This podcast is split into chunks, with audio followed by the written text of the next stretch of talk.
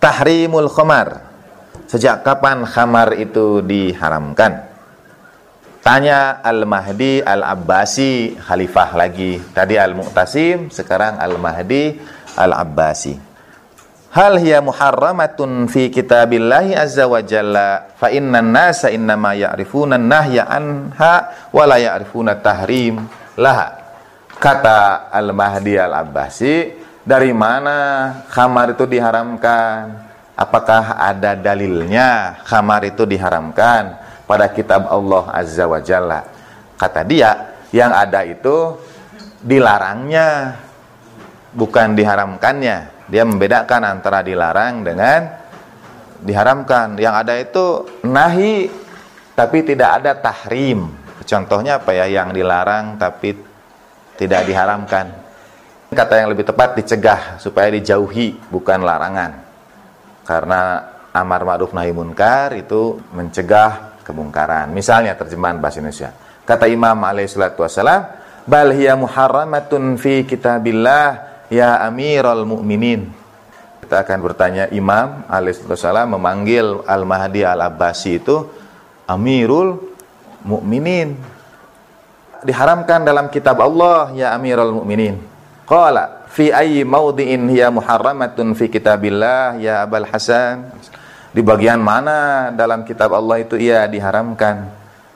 Imam menjawab alaihissalam fi qaulillahi azza wa jalla qul innama harrama rabbi rabbi al fawahisa ma dhahara minha wa ma batan wal ithma wal baghy bighairil haqqi.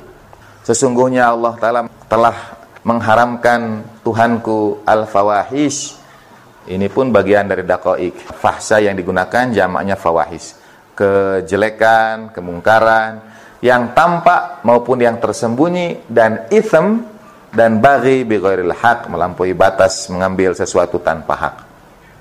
Qala alaihissalam Imam Musa al-Kadhim alaihissalam melanjutkan yang dimaksudkan dengan kemungkaran yang tampak adalah zina. Yang dimaksudkan dengan kemungkaran yang tersembunyi fayakni manakihal aba yang dinikahi oleh ayah-ayahnya. Ini merujuk karena nas qabla al-bi'tsah idza kana lirrajul zaujah wa mata anha tazawwajaha ibnahu min ba'dihi idza lam takun umma. Yang bagian dilarang ma baton kalau ma itu fahsa yang tampak itu zina, fahsa yang tidak tampak itu pernikahan aba ayah ke ayah. Apa maksudnya? Dulu di zaman jahiliyah sebelum bi'sah dan ini satu dari empat atau lima jenis pernikahan yang terjadi di zaman jahiliyah, yang dua kemudian diambil oleh Islam, yang tiga ditinggalkan. Yang memelihara pernikahan yang kemudian disyariatkan oleh Islam hanya dari puak Bani Hashim, hanya keluarga Rasulullah Shallallahu Alaihi Wasallam. Dulu kebiasaan jahiliyah, satu di antaranya, kalau seorang bapak punya istri lebih dari satu, bapak itu meninggal dunia, anak yang paling pertama dari bapak itu mengambil seluruh istri bapak-bapaknya kecuali ibunya sendiri. Idza lam takun ummah kecuali ibunya sendiri dan itu disebut fahsya yang baton eh, yang tidak tampak yang tersembunyi. Jadi semua di zaman jahiliyah itu istri bapak menjadi istri anak yang pertama kecuali ibunya sendiri. Adapun itham itu yang dimaksud adalah khomar. Karena Allah Taala di ayat yang lain menyebutkan menghubungkan antara itham di sini sebagai yang diharamkan Allah Taala. Harrama rabbi al fawahis wal itham. Dan ism itu yas'alunaka anil khamar mereka bertanya kepadamu tentang khamar. Sama seperti ini tanya tentang khamar. Benar tidak dilarang? Yas'alunaka anil khamar wal maisir.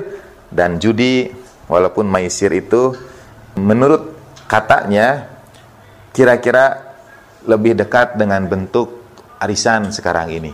Jadi kalau gitu arisan dilarang.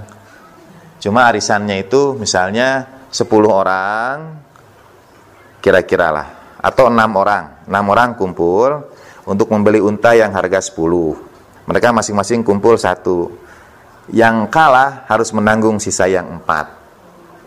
Tapi nanti giliran, yang ini juga nanti menanggung lagi gitu. Dia menanggung sisa yang empat. Itu maisir. Kalau ibu-ibu dan mungkin bapak-bapak arisan, enak dapat pertama atau terakhir? Harusnya pertama, karena nilai itu tidak sama. Satu juta di bulan Januari dengan satu juta di bulan Desember, beda. Ajaibnya orang itu maunya, aku terakhir aja. Padahal harga itu nilainya jatuh.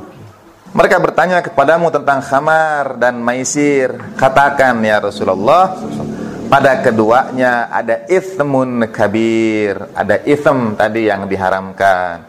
Wa manafi'ul linnas. Betul ada manfaatnya buat manusia. Pada khamar dan pada maisir tidak dinafikan ada manfaatnya buat manusia. Wa ithmuhuma akbaru min naf'ihima. Tapi ithimnya lebih besar dari manfaatnya. Dan ithim itu dilarang. Innama harrama rabbi. Memang dengan beberapa ayat Al-Qur'an yang lain sampai ada kalimat yang berbunyi fahal antum muntahun dan tidakkah kalian mau berhenti juga ada yang mengatakan kalau ayat larangan khomar itu turun bertahap jadi pada satu waktu masih boleh, kemudian dilarang, bertahaplah. Tapi dalam masa bait dia sudah diharamkan sejak awal syariah. Ada yang berpegang misalnya pada ayat wala taqrabus salata wa antum sukaro. Tidak boleh itu solatnya dalam keadaan mabuk, tapi tidak menyebutkan larangan langsung pada sukaronya, pada mabuknya. Nanti disebut lagi kalau minum tidak mabuk, tidak apa-apa. Itu asal tidak sampai mabuk misalnya.